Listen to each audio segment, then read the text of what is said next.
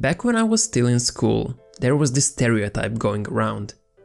Kids who were nerdy and never did any kind of sports were considered the most intelligent and bright. The jocks who were sporty and fit were often branded as simple-minded and empty-headed.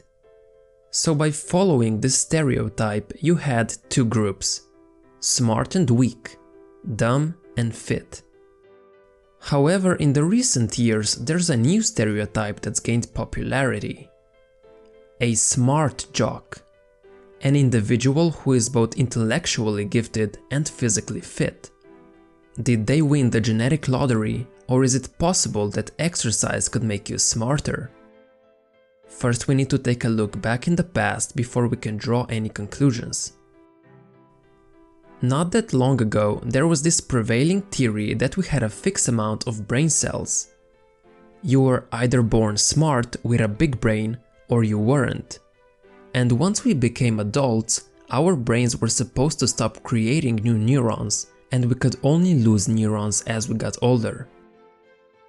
Saying the brain could grow and form new brain cells got you ridiculed and made fun of by the scientific community.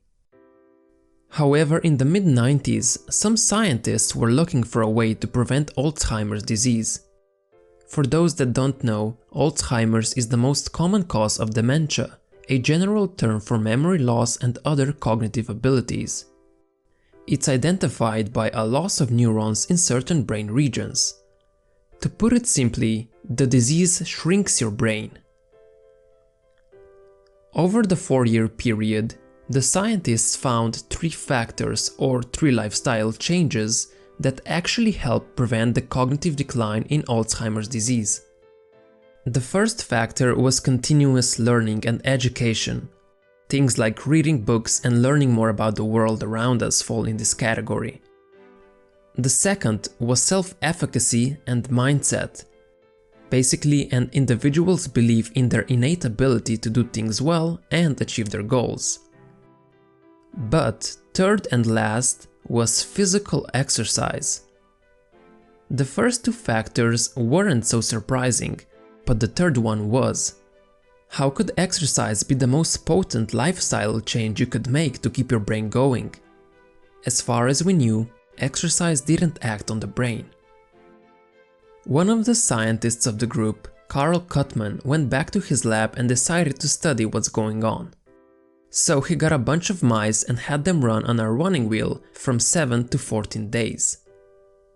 But it wasn't all fun and games for the mice as their brains were eventually dissected. He looked at their brains and the cortex, which is the top part of the brain, was thicker. And there was one particular area called the hippocampus which was bigger when compared to the mice that didn't run on the wheel. The brain's cortex is where our long-term memories are stored, and the hippocampus is like a center for learning and short-term memory. So Carl found the answer he was looking for. Exercise was making our brains grow new cells and neurons. This is why it was preventing brain's deterioration and cognitive decline. Carl's findings paved the way for a whole new research field in science by showing the world that the brain is astonishingly flexible, able to be retrained and reprogrammed. Like a muscle, it responds to use, adapting to new demands and conditions. It also withers without use, so it's either use it or lose it. However, that doesn't quite explain why exercise is making our brains grow new neurons. Most people would consider using your brain as doing something creative or logical, like writing a book or solving a puzzle. But that's not really what the brain's main function is. The only reason why humans have such big brains is for one purpose and that purpose only. And the reason is to perform adaptable, complex movements. Simply put, we have a brain made to move. As pointed out by a neurophysiologist Rodolfo Llinás, only a mobile creature needs a brain. To illustrate this, he used an example of a tiny jellyfish-like animal called a sea squirt. Born with a simple spinal cord and a 300 neuron brain, the sea squirt moves around in the ocean until it finds a coral rock where it will spend the rest of its life. However, once safely attached, the sea squirt simply digests its own brain for extra energy. For most of its life, it looks much more like a plant than an animal, and since it's not moving anymore, it has no more use for a brain. When we bring the word exercise to mind, we might think of someone trying to get in shape or becoming buff. However, today we know that exercise has a much bigger effect on our brain than on our body. Physical activity activates most of our brain regions simultaneously, because like we just said, we need a brain to move. Conditioning the heart and building muscle are essentially side effects. But the most profound effect exercise has on our brain is that it improves our learning ability. We mentioned earlier that the mice that ran on the running wheel had a bigger hippocampus, which is the brain's center for memory and learning. The reason it was bigger is because when we exercise, we raise our levels of BDNF. BDNF, or brain-derived neurotrophic factor, is a powerful protein that stimulates the production of new brain cells and strengthens existing ones. It's found in the hippocampus, cortex and basal forebrain. All these brain areas are vital to learning, memory and higher thinking. BDNF can be compared to a plant fertilizer. Plants need water, sun and soil to grow. However, most soil doesn't provide the essential nutrients required for optimal plant growth. This is why plant fertilizer is added. Just like a plant fertilizer supports plant growth, BDNF acts as a brain fertilizer. BDNF nourishes brain cells and makes them grow new synapses. A study in 2013 showed that just 20 to 40 minutes of exercise increased BDNF in the blood by 32%. This ties closely to the German study, where they found that people learn vocabulary words 20% faster after physical activities. And the rate of learning is directly correlated with the levels of BDNF. To put it simply, the higher our levels of BDNF are, the easier it is to learn new things. And if you've been paying any attention right now, you know what gives a significant boost of BDNF. Which brings out a more interesting question. Is there a correlation between fitness and academics? Only a few researchers have tackled this question. However, a study from Virginia Tech showed that cutting gym class and devoting more time to math, science and reading did not improve test scores, as many assume it would. Cutting away exercise and spending more time behind the books could actually decrease your test results. Over the past few years, the California Department of Education has consistently shown that students with higher fitness scores also have higher test scores. In 2001 study, kids who were fit scored twice as well on academic tests as those who were unfit. Body mass index and aerobic fitness were the most significant contributors. This means that if you want to get better grades, you might want to start by lacing up your running shoes before hitting the books. There's a school in Naperville, Illinois that took full advantage of this. Over the 20 year period, they evolved their PE program to one of the best in the world. The program was started in response to research which linked exercise to increased brain function. As a result, they have turned 19,000 students in Naperville District 203 into one of the fittest in the nation. Only 3% of them were overweight, without a single obese child. This was at a time when 33% of America's kids were overweight, with this number increasing to 37 over the past years and still no sign of stopping. What's more interesting is that Naperville program has also turned those students into some of the smartest in the nation.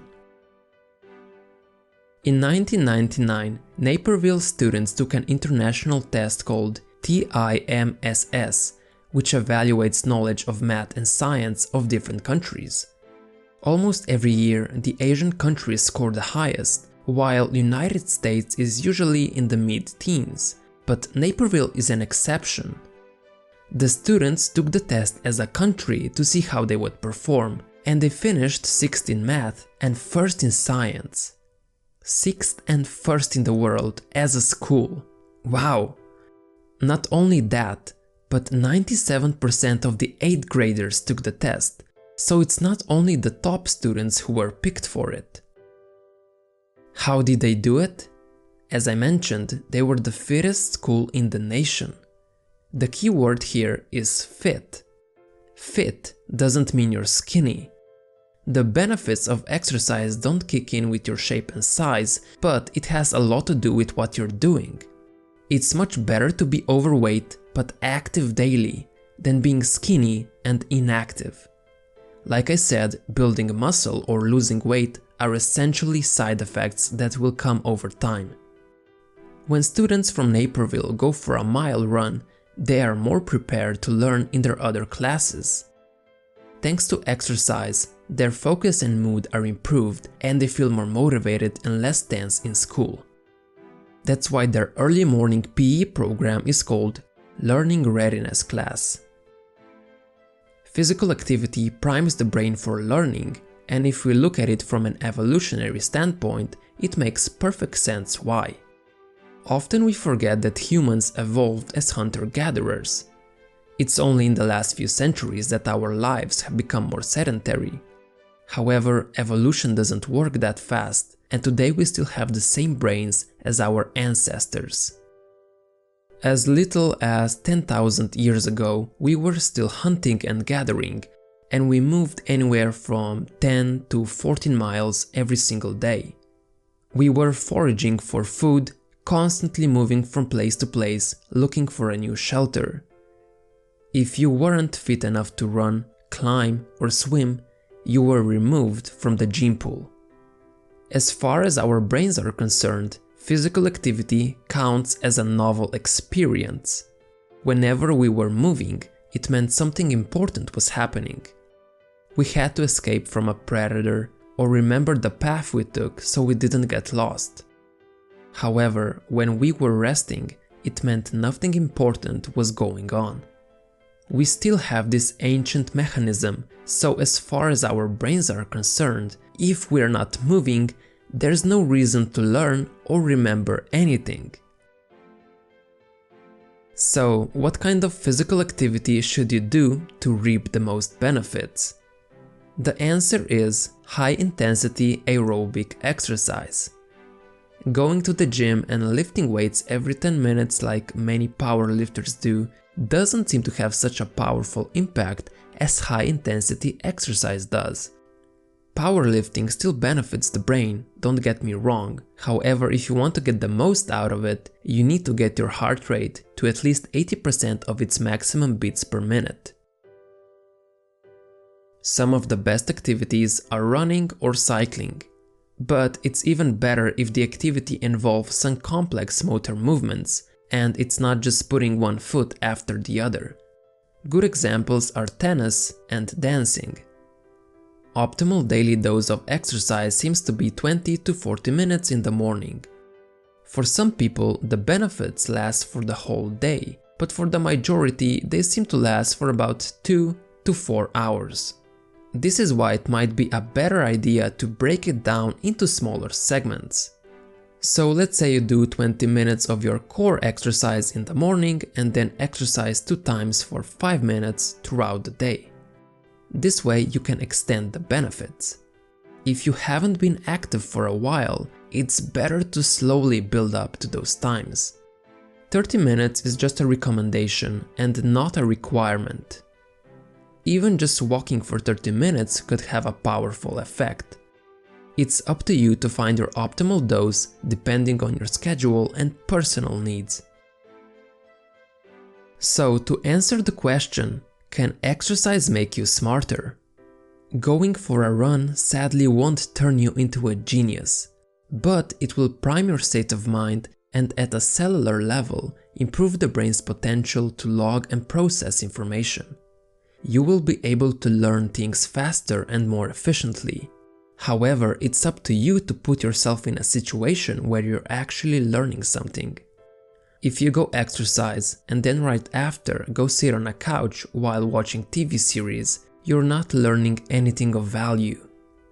But if you put your mind to it and try learning something new, whether it's a new skill or just studying for the test, you will find that it's much easier to do so. By knowing more about the world around you and how things work, you could say that, yes, you've become smarter. We all have the ability to boost our brain power, and all we need to do is lace up our running shoes. Thanks for watching. I hope this video made you better than yesterday.